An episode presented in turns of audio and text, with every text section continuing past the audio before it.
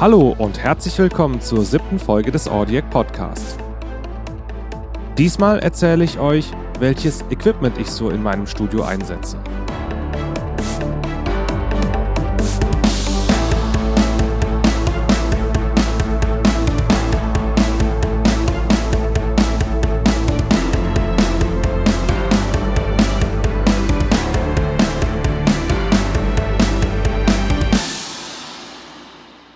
Hallo, schön, dass ihr dabei seid. In meinen Coachings werde ich oft gefragt, welches Equipment ich denn so in meinem Studio einsetze. Und aus diesem Grund habe ich mir gedacht, erzähle ich euch das heute einfach mal. Als erstes fangen wir an mit dem Rechner.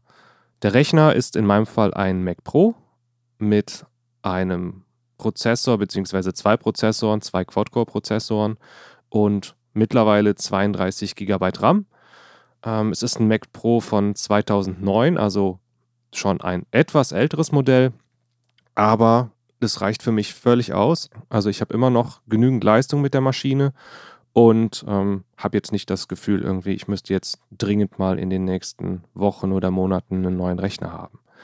Also Mac Pro ist sozusagen die Steuerungszentrale des Ganzen bei mir hier.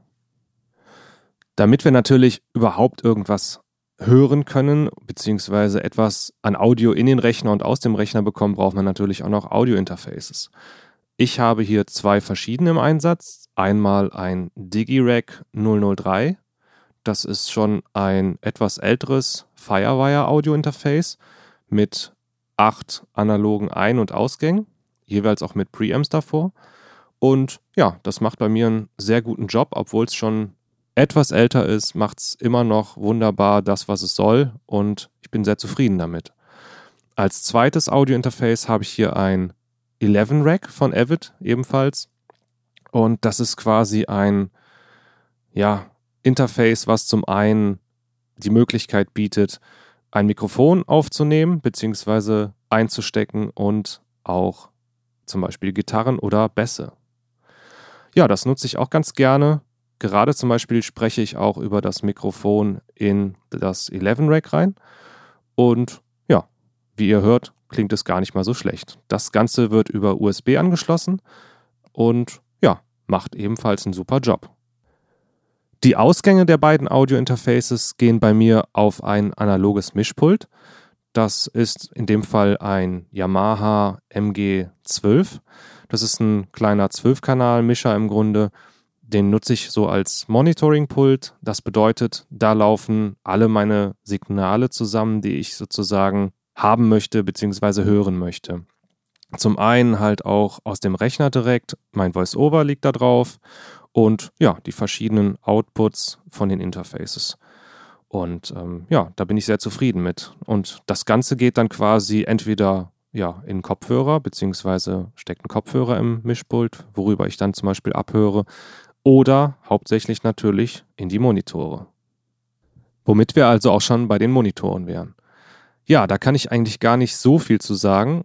Die hat mir ein Freund gebaut. Das heißt, ähm, das sind im Grunde Bausätze und ich habe die gehört und war mega begeistert und ähm, ja, sind zwei Wegemonitore und ja, mehr gibt es da eigentlich auch gar nicht zu, zu sagen machen super Job. Ich kann super damit arbeiten. Ich kenne sie mittlerweile sehr, sehr gut und nutze die auch schon viele, viele Jahre. Ich glaube seit 2010, nee, 2011 glaube ich ist es.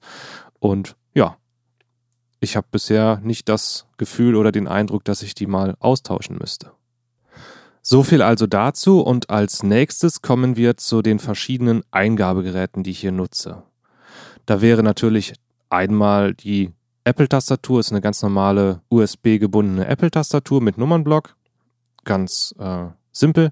Und dazu die kabelgebundene Maus. Jetzt fragt ihr euch vielleicht, okay, warum eine Maus? Ähm, liegt einmal daran, dass es manchmal Situationen gibt, wo eben eine physikalische Maus auch sinnvoll ist zu benutzen. Zum Beispiel, wenn man irgendwas anklicken muss, beziehungsweise einen richtigen physikalischen Mausklick ausführen sollte oder müsste.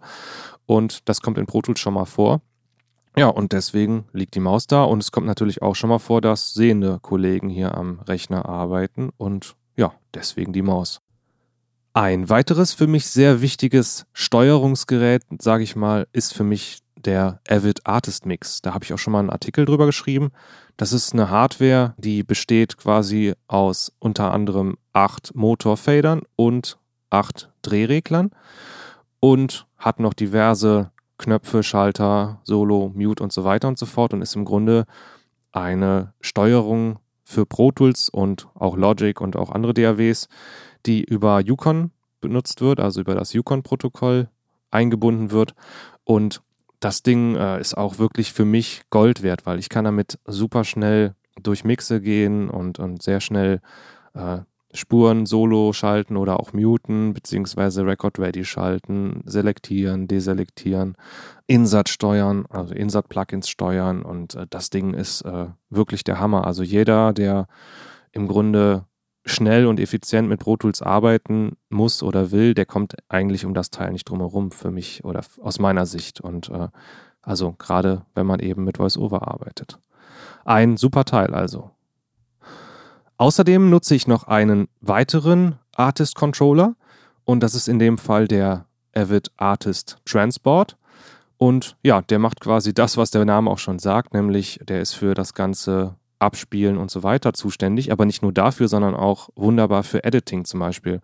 Man kann damit zum Beispiel durch Pro Tools Sessions äh, scrubben oder auch ähm, gewisse Dinge sozusagen äh, selektieren und so weiter und so fort. Also zum Editing, wenn man viel Audio editieren muss, ist das Ding auch echt Gold wert und äh, kann ich auch nur empfehlen. Ist zwar auch nicht ganz günstig, aber Wer viel und schnell und effizient editieren muss in Pro Tools, der wird auf jeden Fall großen Spaß mit dem Gerät haben und seinen Job sehr, sehr schnell und effizient erledigen können.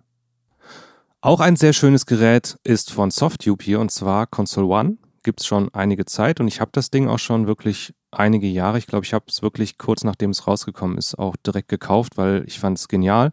Es ist im Grunde auch eine Steuerungshardware, die mit einem Plugin zusammenarbeitet, in dem Fall bei mir in Pro Tools, aber gibt es auch für andere Formate, also andere Plugin-Formate. Und das Ding ist im Grunde eine Nachbildung eines SSL 4000 äh, Kanalzugs.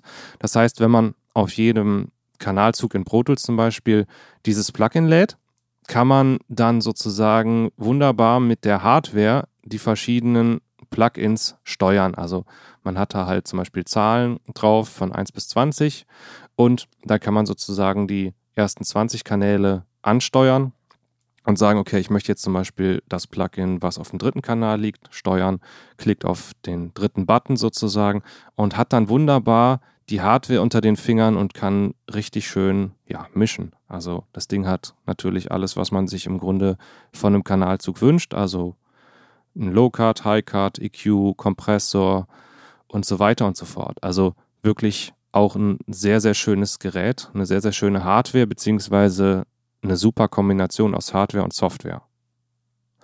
Zum Schluss möchte ich euch noch das Native Instruments Complete Control S61 Keyboard vorstellen. Das ist ein Master Keyboard oder ein MIDI Keyboard, je nachdem wie ihr es nennen mögt, was ähm, seit letztem Jahr auch eine Sprachausgabe bietet. Und das ist ähm, wirklich genial. Das ist seit der Version 1.5, glaube ich, ähm, hat es diese Sprachausgabe, beziehungsweise wie Native Instruments das auch nennt, den Access Mode. Und das Gerät ist ähm, echt der Hammer. Und ähm, da müsste ich auf jeden Fall mal oder werde ich auch auf jeden Fall mal eine eigene Podcast-Folge zu machen und das Gerät ein bisschen genauer vorstellen, weil das ist wirklich ähm, sehr, sehr viel, was das kann und das kann man nicht mal so eben erklären. Lange Rede, kurzer Sinn. Man kann auf jeden Fall mit diesem Keyboard zum einen natürlich, klar, äh, Keyboard spielen und auch alle Complete-Instrumente steuern. Und darüber hinaus auch alle Instrumente bzw. Plugins, die NKS-fähig sind. Das bedeutet, die den Native Instruments äh, Control Standard unterstützen. Und das sind mittlerweile auch einige. Wie ihr merkt, arbeite ich also mittlerweile wirklich komplett in the box und das hat für mich halt einige Vorteile und mittlerweile ist das auch sehr, sehr gut möglich und ja, deswegen mache ich das. Okay, das war es jetzt auch erstmal zu meinem Equipment. Ich hoffe, es hat euch Spaß gemacht zuzuhören und ihr konntet einiges mitnehmen. Ich freue mich auch, wenn ihr den Podcast bei iTunes bewertet. Das hilft mir auch sehr, den Podcast weiter bekannter zu machen und bringt mich auch voran. Also, danke fürs Zuhören und dann bis zum nächsten Mal.